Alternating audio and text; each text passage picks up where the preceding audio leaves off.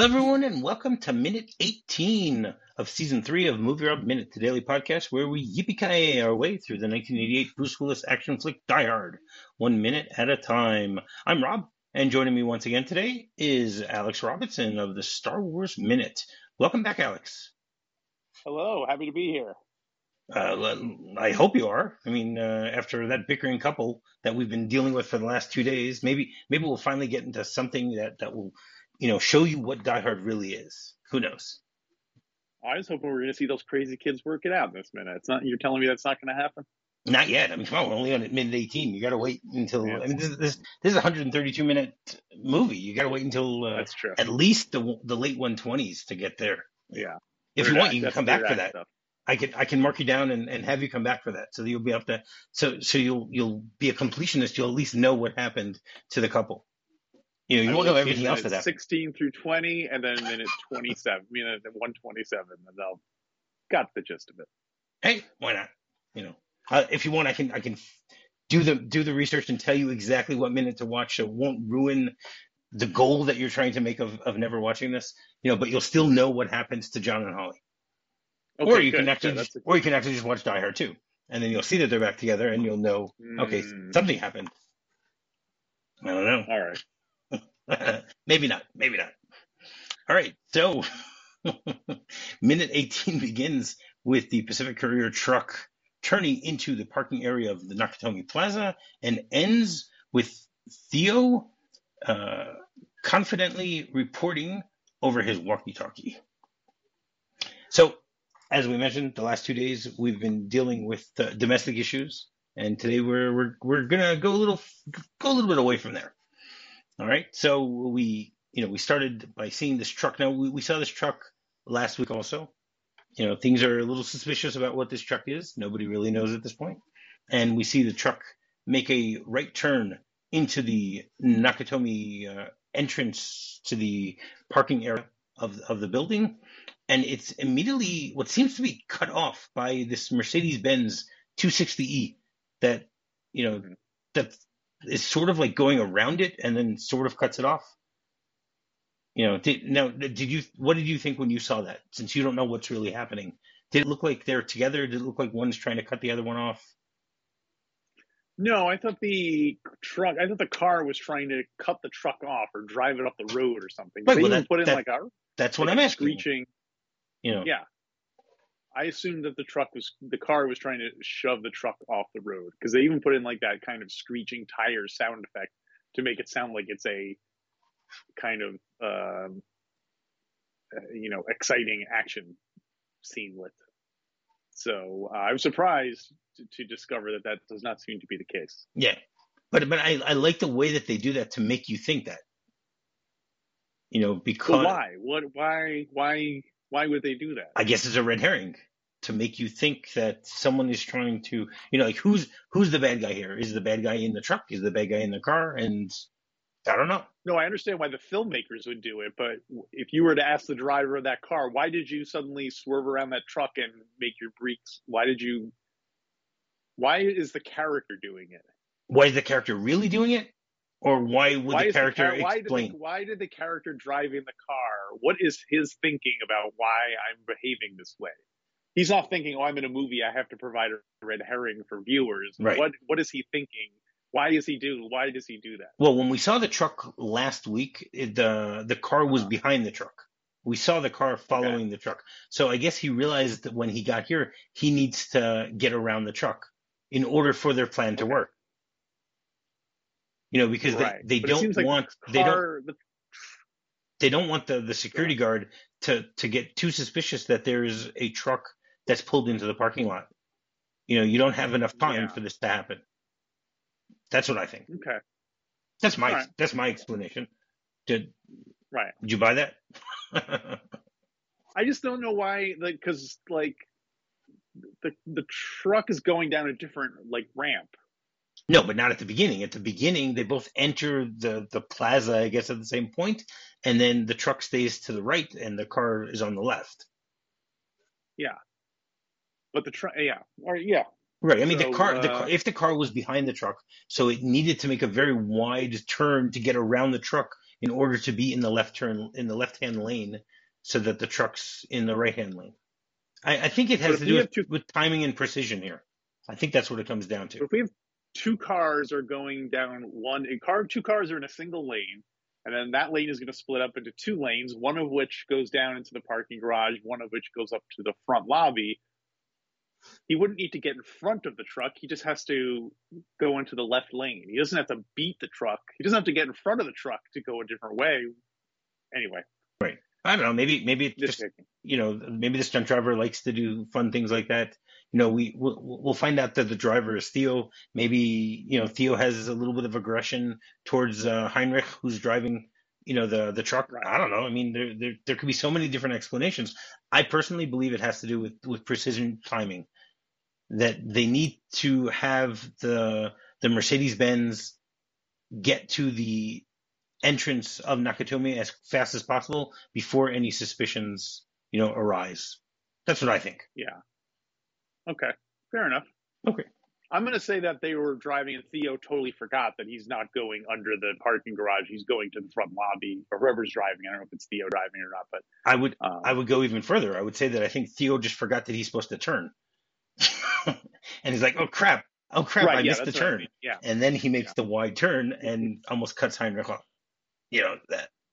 So that explanation is almost the complete opposite of saying, "Oh, it's a precision yeah. thing." It's saying it's they're totally sloppy. It, it could be either, so, but uh, but uh, you know, yeah. you don't know this, but I know this that the the everything is timed perfectly by by by these right. bad guys. So you know, but yeah. you know, maybe again, maybe Theo is just the Joker in in in you know he's the wild card here, and he does seem like he's very uh he's the loose. Well, he's very different than everyone else, that's for sure.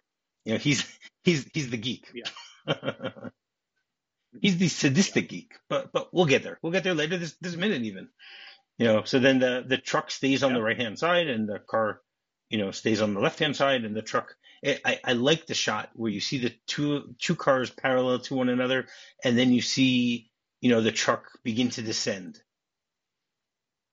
you know, it's like those those mm-hmm. those old you know comedy routines of uh, Buster Keaton or something. You know, where you, where where he's uh, you know pretending to go down a flight of stairs. You know, he's behind something. He's walking downstairs and stuff like that. So I, I yeah, you think it's a yeah, visual fake yeah, out. I, I like the way that they do that. And then they they should give us another shot of the truck entering a very narrow area. You know, the basically this this parking lot was not made for trucks. you know, there there isn't that much wiggle room on either side for the truck, but they they still make it down into the parking garage. And then from there we get a shot of the guard at the front desk again. You know, he's looking at the monitor and he actually sees the the truck enter the parking garage. Now, I mentioned this uh, both times, that, you know, in two different weeks where we saw this this security guard. He reminds me of John Larroquette. He's not. It's not him, but he just looks so much like him for some reason. I could see that. So I keep referring to him yeah. as the John Larroquette uh, doppelganger.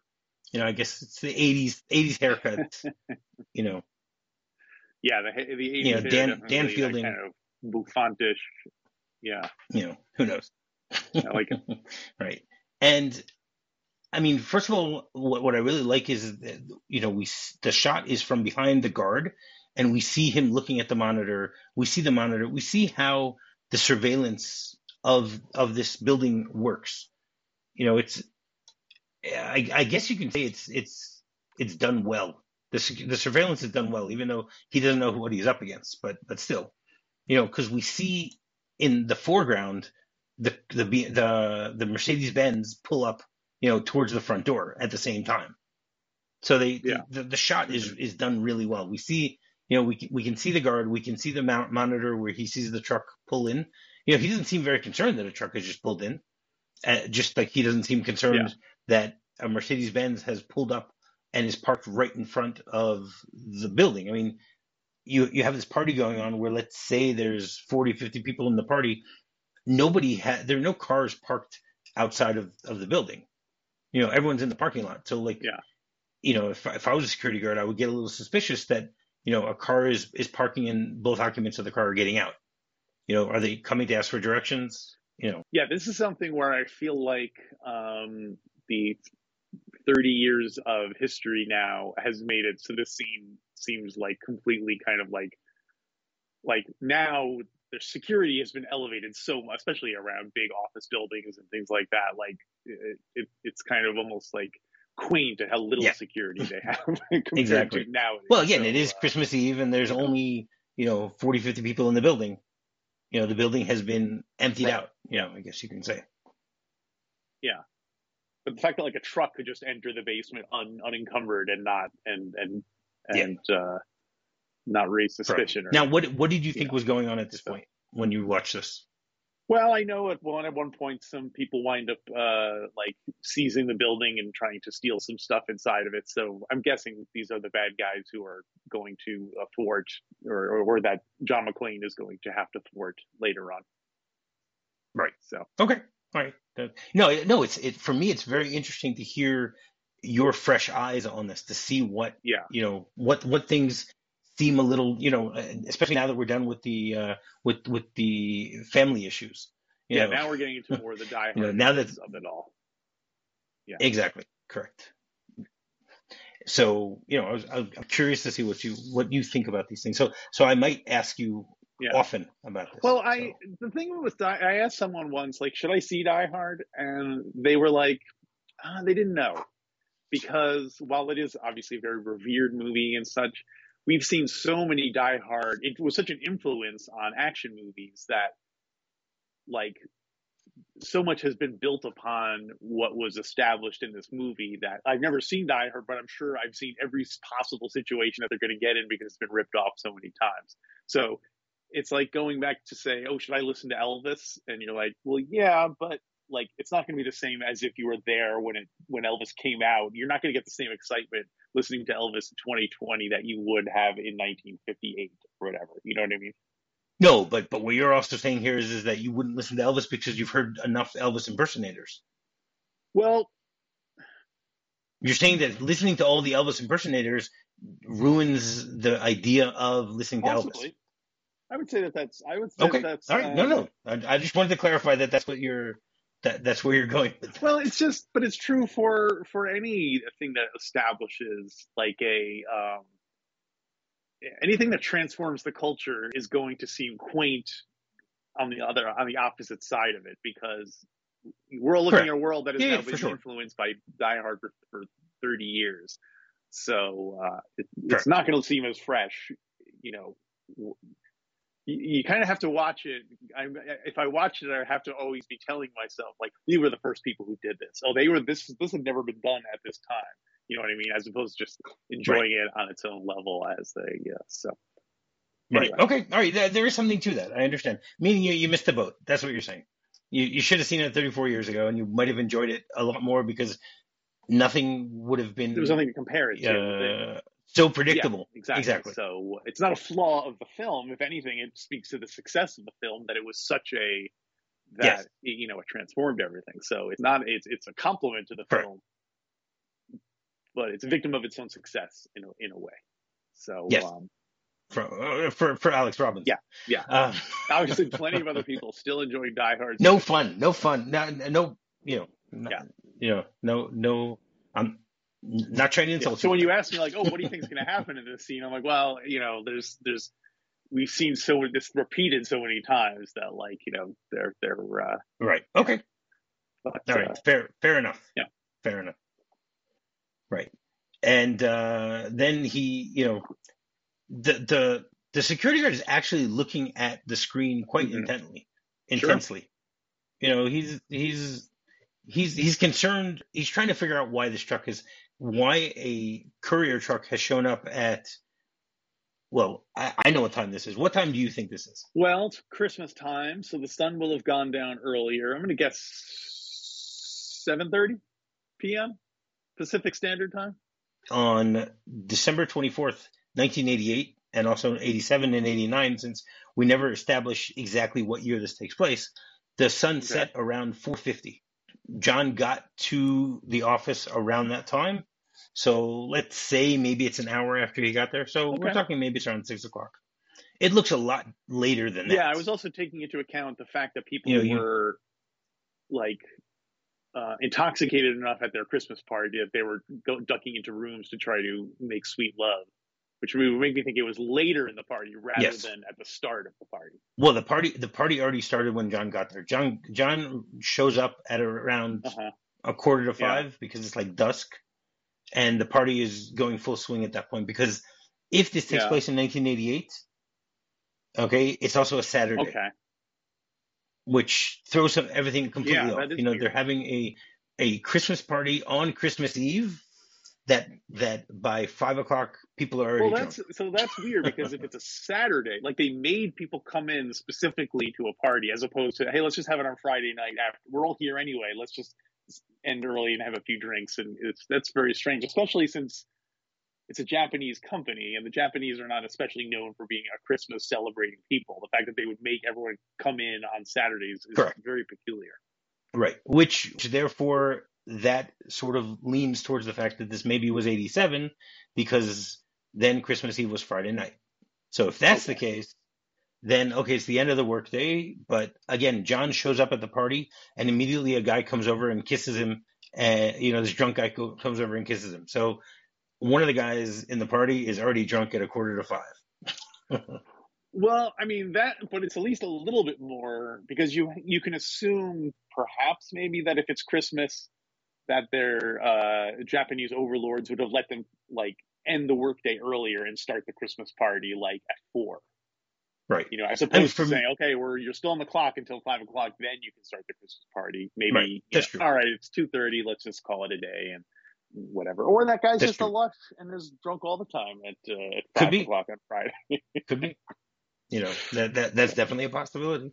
I Yeah. mean, one of the things that, that, that I find strange is, is why would the company have their party on Christmas Eve?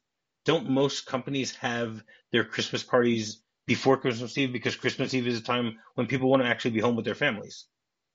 I would assume that to be the case, but again, Japanese businessman overlords, maybe they're like, well, we're not going to let you take off Christmas Eve day, but we'll at least let you have a party on that day because Ah, you don't get to be okay. the world's number one economy by taking Friday off.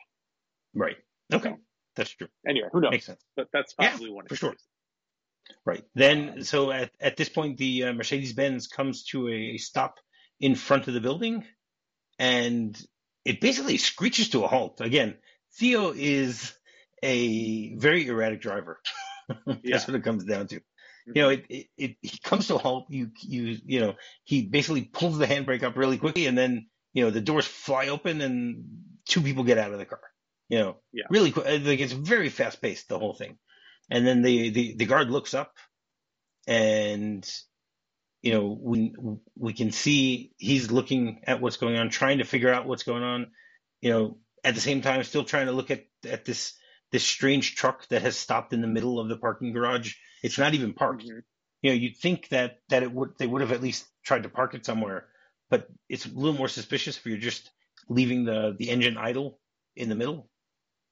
Yeah. You know, it's a little strange there. And then uh, two people get out of the car. A uh, tall blonde man gets out of the passenger side, and a, a black man gets out from the driver's side. And the two of them are having this very animated conversation. And the the guard looks up at, at them, and you know sees the two of them are just having this conversation, and then just starts looking down at the papers that he's uh, dealing with. And then they, they you know keep the tension rising and just give us another shot of the truck just standing in the loading zone in the parking lot, you know, idly waiting, stuff like Mhm. that. We we get actually a shot of the side rear, uh, the side view mirror, and we can see one of we can see the driver, who is actually gentleman. yes another blonde gentleman who this this is a character who we will later find out. His name is Heinrich. He is played by an actor named Gary Roberts, which doesn't seem to really fit with the fact that he's supposed to be this European. You know, it doesn't. It's not a European sounding name. Let's put it that way. But he actually was born in. He's he's German. He was born in Germany on the 11th of February, 1962. And Hmm. he, Is that the name he was born with, or did he? according to he, when he came IMDb, to according to IMDb, that's his name. It doesn't say that he has a different birth name or anything like that. He only has five TV credits and four movie credits, including this movie, and he plays an Australian cop in Point Break. So yeah, know, very small parts. This this movie is is probably his biggest uh, biggest success because he does have an integral part. Besides being the driver of this truck, later on we we get to see him do some some interesting things too. And but I I like the shot. I like the way that we see his face via the the side view mirror. You know, Mhm. it leaves things a little mysterious and menacing and you know the, the they they changed the music at that time you know it sort of like it takes things up a beat you know the music is is telling us Mhm. something that something's about to happen and then we see uh, Theo come through and he op- he comes through the the revolving door you know of of the the Mhm. lobby now I'm going to take a little break here what what do you know about revolving doors What do I know about what them? what do you think the point of a revolving Uh, door is Uh, it's to keep in the uh, air conditioning. um very close yeah yeah That would be my guess. that's Uh, right, air can be, be, be, be uh, for temperature control, I guess, heat or cold, depending on. Um, that's great. That's great. So a revolving door is typically consists of three or four doors that hang on a central shaft and rotate around vertical axis within a cylindrical enclosure. Revolving doors are energy efficient as they act as an airlock and they prevent drafts, which decreases the loss of heating or cooling for the building. They were originally designed in order to relieve the immense pressure caused by air rushing through high rise buildings. And at the same time, Mhm. they were used in order to allow large number of people to pass in and out at the same time. You know, there's less of a, I guess, a, a bottleneck if you have the revolving door as opposed to people just trying to get through a regular door. Yeah, I guess that makes sense because in a reg, if you in a revolving door, you can have people going in and out. Yep. Fairly smoothly, whereas, but if it's a regular old-fashioned door, then it gets you can get more. Yeah. Yeah. That Okay. When, when do you think uh, the idea of a revolving door was was first uh, uh, patented? Hmm. Well, I'm guessing it would have to be after high rises were uh, invented. I'm going to say 1929. 1881. 1881 in Germany. Someone's ahead of the curve. It, Hmm. uh, a German man named H. Bockhacker in Berlin received a patent on December 22nd, 1881 for making a door without draft of air. Oh, so yeah. okay. So yeah. Okay, now Guy's got to be a billionaire uh, well, he's probably no longer with us if this was 1881, but I, I would assume so. there there were actually, and I'm not going to go through the entire history, but there there were a number of other people who perfected it over the years. You know, so Yeah. you know, and I'm talking about even back then, like in 1888, someone already perfected it, and then in 1889, someone else uh, perfected it even more, and then 1899. I mean, this, this is uh, technology of the late 1800s of how to keep. I, I don't think it really had to deal with air conditionings back then, but I guess they had to deal with the airflow at the time. Yeah. You know, Wind yeah. draft. The wind tunnel, wind tunnel effect, I guess you could say. Hmm Okay, so Yeah. we'll get back to the action. Sorry to cut you off on the action there. So Theo come, yeah, right. Theo comes through the door and starts going. So Mhm. Kareem rebounds, right? Feeds Worthy on the break, over to AC to Magic, then back to Worthy, right? And I mean, I love the way that that he just delivers this. It's it's really sounds as if the two of them are having this type of conversation about a basketball game. You know, are are, are you a basketball Uh-huh. fan? I'm not a basketball fan. Okay, neither am I. Okay, and uh, I've I've I've heard of three out of four of those names, even though I mean obviously I've heard this line hundreds of times, but Yeah. you know in general I've heard of three out of four of them. So the starting lineup from I think 86 to 89, based on what I read, basically the the four of them and the fifth guy was always being rotated. So you had Uh-huh. Kareem Abdul-Jabbar, all right. You have AC Green, hmm James Worthy, hmm and Magic Johnson. They were the, the right. four main starters, and they, you know, they won a few championships.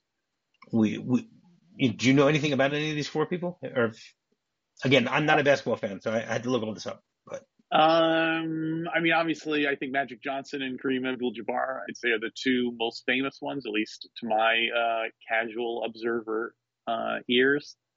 Um, yeah, and I know they were like a dynasty and stuff, and I think there's a TV show about it, uh, or at least there was when we were recording this with uh, John C. Reilly as Right. a football, as basketball, as a football coach, as the uh, basketball coach. But uh, As a Yeah. Football, basketball. I, of course, mostly you know. Kareem Abdul-Jabbar from his uh, brief but memorable role in the film Airplane. So, uh, Of course, I was getting yeah, that that's my Kareem uh, favorite Kareem. Yeah. Do, you- do you know how, how tall Kareem is, was, He's seven foot two. That's Is that right? That's just amazing. Yeah. There you go. Wait, isn't that, isn't that, isn't that what, uh, wasn't Peter Mayhew, uh, seven foot Oh, two? you know, we just went over this on the show, and I don't remember I, the. I uh, know that. I'm aware of that. You broke everyone down by height. I- I, I, I have a feeling. Yeah. You see, now, now you now you have something else you can add in the next time when I start talking about, uh, you know, who's taller oh yeah, in solo. compare you know, other tall uh, people. I like that. Yeah, write that down. It could be. You know, now know that you can actually add him in there. Mhm. So, uh, okay, James Worthy Mm-hmm. is uh, he was actually uh, six foot nine, or he. I don't say I don't know why I keep saying was. He is. All four of these these players are are still alive and kicking as of recording Well, don't jinx it. in 2022. I, I I don't think me saying something is what's going to change what's going to happen in the world. Okay. I really I I'm I'm a firm believer that just because I say something like that, it's that's not what's going to happen. All right. You know, I I don't I don't think any of us have the ability to kill someone by just mentioning that they're alive. Well, very famously on Star Wars Minute, we made uh, a reference to. Um, we were just like talking about a, a celebrity death, and uh, Pete was like, "I don't know. Let's say it's like Tom Petty." And then Tom Petty dies, and Tom Petty literally died like the day after we aired that episode. So Oh careful wow. out there. Okay. All right. All right. Okay. Well, but maybe maybe Pete has those powers. Yeah, Pete, I don't. Pete, uh, yeah, you've tried and tried. You've not killed a single celebrity yet, but uh, exactly. There you go. So, do you know that uh, James Worthy was also uh, an actor? no. Oh, did he play a Klingon He- in Star Trek? Yes, he did. Okay. Yes, he did. He actually played the tallest Klingon ever because he's six foot nine. Yes. There's never been another character who plays a Klingon uh, that is taller than James Worthy. Yeah, he's not yet. So he's worthy of that. So, so just just so you know, uh, Peter Mayhew i- was seven foot three Okay. According to IMDb. an inch So taller he, than he was Kareem. an inch taller than Kareem. Mm. Exactly. Then you have uh, AC Green, hmm who was the uh, he he actually is the the player who has played the most he's the the longest consecutive game streak with 907 uh, straight games played. It's a lot of games. Yeah, it really is. Yeah. And uh, apparently, you know, they ended his streak because he was they refused to sign him. You know, that's a way to get him to end your streak. Did they refuse to sign him specifically just to ruin the streak? I don't know that. He's kind of I assume not. I assume I assume it was it was uh, you know I think he was just out of his prime at that point because it was already 2001. So Yeah. I mean if if he was born in 63, so he was so that means he was 38, which I guess is is old for a uh, basketball player. yeah, and it's not like You know, baseball even though- even- kind of put somebody slow in a position where you don't have to run very much because everyone has to run Right. basketball. So Yeah, basketball basketball you all got to run. You know, and I mean Kareem played until he was 42. Yeah. which is also pretty amazing. Yeah. you know when when you think about that.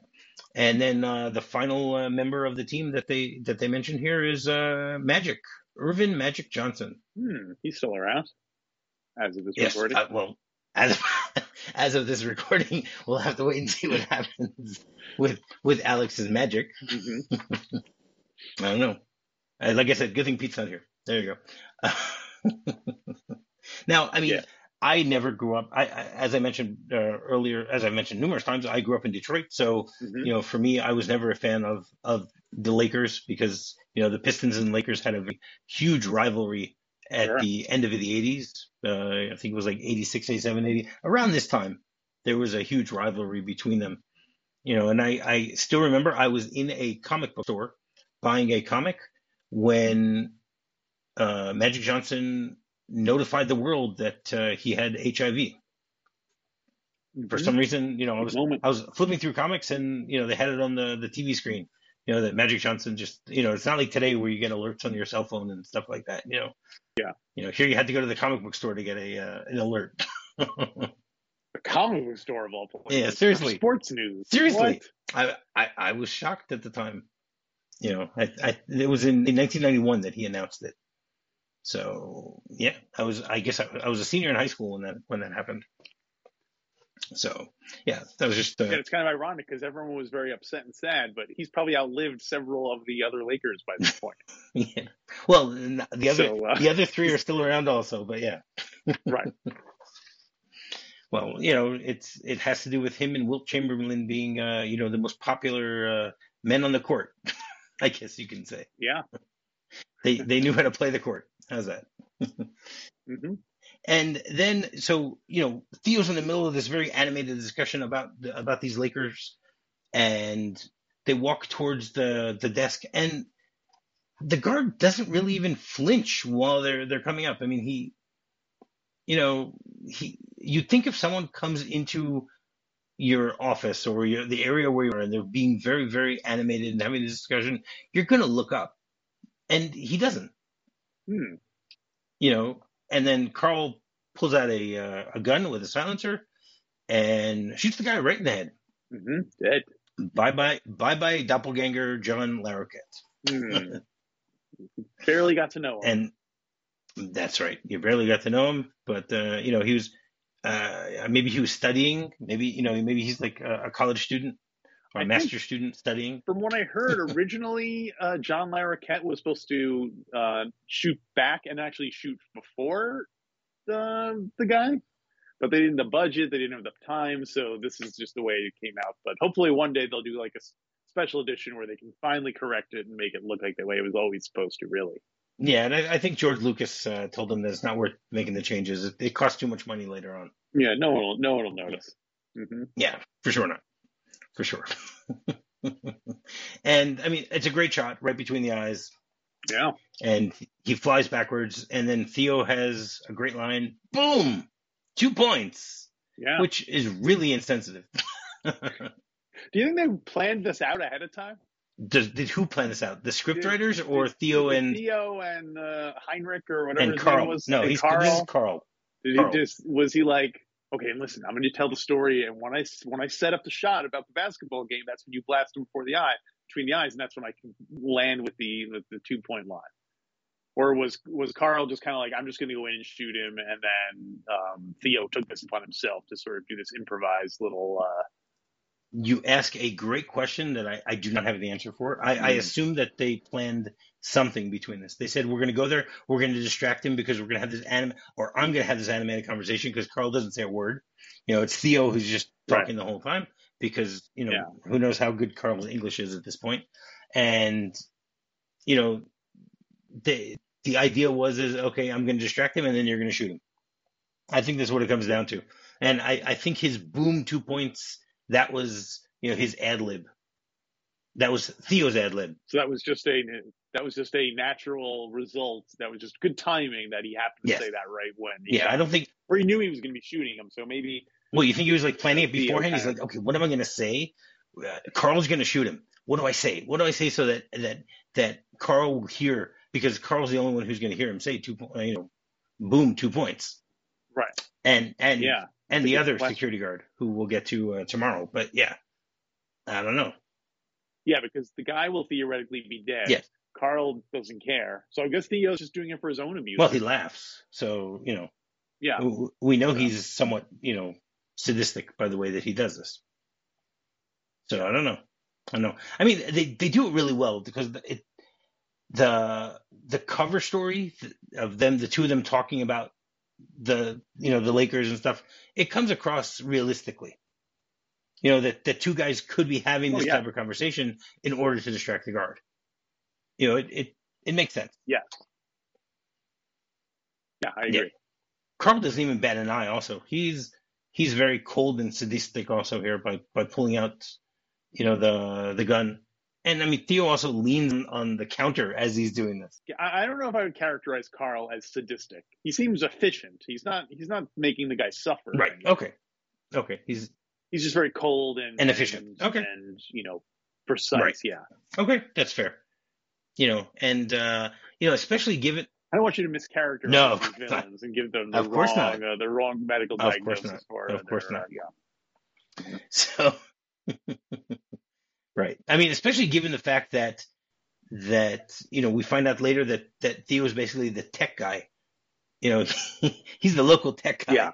But he he's also Yeah, he's he's also enjoying this. You know, enjoying it a little too much for what a tech guy usually does in these type of movies. He seems more sadistic than than Carl. That's true. That's true. And then you know, as uh, Dopp- doppelganger John Larroquette falls backwards, you know, we can still see the truck on the monitor, you know, being viewed. Yeah. So again, it's a, it's a great Mhm. shot that we can still see all that going on there. And then Theo, Yeah. uh, very dexterously, you know, jumps up through the the the little, uh, you know, I don't even know, you wouldn't call it a window, but the area on the desk, you know, that that's open because you have like these big granite sides, you know, and he's there's a the part where the you know where, where the guard looks through, I guess, to to, to greet people. he lifts himself up really quickly and then kicks the guard. You know, kicks him Yeah. really hard in order for him to fall backwards even further. You know, in order to to to fall onto the ground. Yes, to get away from the Yeah, seriously. Yeah. And then, you know, he jumps on the ground, pulls out a walkie talkie from his jacket, and says, We're in. And you can see that, that Theo has this huge ring on his finger, which which Oh, I didn't which makes that. it seem as if maybe he's like uh, you know, an Ivy League uh, you know, graduate or something like that. I, I couldn't make out the the emblem on the ring. We we get to see it in tomorrow's minute also. Hmm. I I couldn't figure out what the emblem was, and as much as I tried to find a, a- clearer picture on the internet, when I when I put up Die Hard ring, I was able to get like this fantasy football ring that that a group of fantasy footballers gave out to the winner that year, and that was the Die Hard winner or something like that. So, So nothing no, about nothing no, about Theo's sorry. particular ring. Hmm. um, and that's pretty much all we have to say about this minute. Do, you- do you have anything else you wanted to to mention about this? Well, I looked into the uh, Theo, the actor who plays him, Carl Gilliard Jr. Clarence, Clarence Gilliard Jr. Yes, um, and uh, I didn't really recognize any of his other projects. He seems to have done a lot of these Christian media uh, things that are popular. He was in like two of the Left Behind movies, and he's been in a, a several different, um, uh, you know, these Christian movies that come out now. So, it's, so that seems to be his. I don't know whether that means he's a Christian or whether he just, you know, got typecast or what. But um, interesting to go Well, you, you you missed one of his other big roles. Oh, what was it? He was in Top Gun. Oh, He played one of the the pilots. He played Never- Sundown. Never seen Top Gun? You've never seen Top Gun either? No, that's the third most interesting thing about me. So uh, apparently. yeah, and I was also on Top Gun Minute. So, uh, but um, I just did one minute Okay. on Top Gun Minute. So Oh, okay. So that that that, that and apparently uh, Sundown wasn't in that minute. it was not. Uh, no, it was just Goose and Maverick and uh, Iceman. Is that a guy? Yeah, yeah. Okay, Yeah. yeah. So uh, Right. yeah, well, he So was, I- so he I was always- Top Gun and Die Hard. He was in, he was in two big '80s movies. Yeah. This, uh, That's right. Gilliard. Yeah, Good That's for him. right. And uh, he was also on Chips. Oh, He he was a he was a recurring character for 20 episodes named Officer Benjamin Webster. wow, Ben Webb. Yeah. Yeah, I also read somewhere that that that he stopped being being an actor and he he actually went to he became a, college professor. Oh, just like uh, Theo with his ring. Apparently. well, no, Theo's ring just says that that he graduated, meaning that he has the ability. What did he teach? Uh, I don't know, uh, uh, terrorist. How to override security systems in, in uh, Office Tower? yeah, I, I don't know. Not not really sure. All right, let's look into it. If anyone uh, listening has taken his class, He wants to let us know, Yeah. in in the comments. he he was also on Matlock. He was he was in 85 Wow, episodes so he of was like a semi-recurring then, or did he play different characters every time? Uh, yeah, this is all no same character. He played he played Conrad McMasters. I, I never really watched Matlock, so I couldn't tell you what uh, what what he did there. Yeah. You know, he he doesn't have much of a career after that. Well, 85 episodes of Matlock. That's pretty good. Right. No, but I'm saying he was he was big in the the Mhm. 80s, and that was it. You know. Yeah. Uh, I'll, I'll I'll have to look up about uh, you know his professorship. Here he's an, ah he's an associate professor of theater at the University Huh. of Nevada. Go Coyotes. So yeah, interesting. I don't I don't know if he's still there now, but he he was, you know that, that at some point he was Right. in that role. Yeah. All right. There isn't much dialogue in this in this minute anyway, but the script has nice uh, descriptions about things. So it shows the uh, building lobby. The guard at the front desk notices the Emery truck. They in in the in the script, it's an Emery truck, not a Pacific Courier truck, on his monitor. The guard continues to watch the truck and only half notices as a Mercedes pulls up in front of the building and two extremely well dressed businessmen in their late 20s climb out and start up the stairs for the door. As they cross the lobby to the guard's table to sign in, we hear their conversation. Man number one, Theo, animatedly. So, Kareem rebounds. Listen, this is a great play. Feeds Worthy on the break, over to AC, to Magic, back to Worthy in the lane, and suddenly the other man pulls out a Walther pistol with a silencer and aims it at the guard's forehead. Before the guard can, relax, uh, can react, he pulls the trigger. Theo, dryly, boom, two points. The speed with which the murder takes place sets the tone for the rest of the action. The killer moves behind the desk, stepping over a small pool of blood from the guard. His name is Carl, and actually in, in the script there's a misprint. It says his Hmm. name is Kyle. Big with long blonde hair, like a rock drummer, Carl takes off the silencer and looks at the video monitor of the truck. The first man, Theo, opens his briefcase, takes out a portable CB radio, and speaks into it. We're in. So the reason I say it's a typo is because on the first line it Yeah. says Kyle, and the next line it says Carl. So, you know, that's back when they didn't have I think it's interesting that they specified that Carl was blonde and looked like a rock drummer. Yeah. and Alexander Godunov Yeah. said, Oh, I got to dress like that. Every Wednesday, we have a segment called Hans Hump Day, where our guest gives their top five uh, performances of Alan Rickman. So, what have you got for us? Uh, well, um, coming in at number five. I've only seen two movies with Alan No, Rickman. this No. one I can say I managed to come up with five entries, none of which are Harry Potter.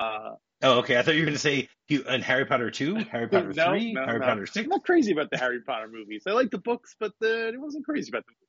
I I love the books, and because I love the books, I cannot stand the the, the yeah, movies. that's kind of how I feel about it. because there's but I feel the opposite but I feel the opposite about Lord of the Rings. Lord of the Rings I hated the book. I found it to be uh, I found I, I find Tolkien doesn't know how to write. He he tells a great story, but he's just really boring with the way that he writes it. And the movie is able to take the story and make it more interesting to watch.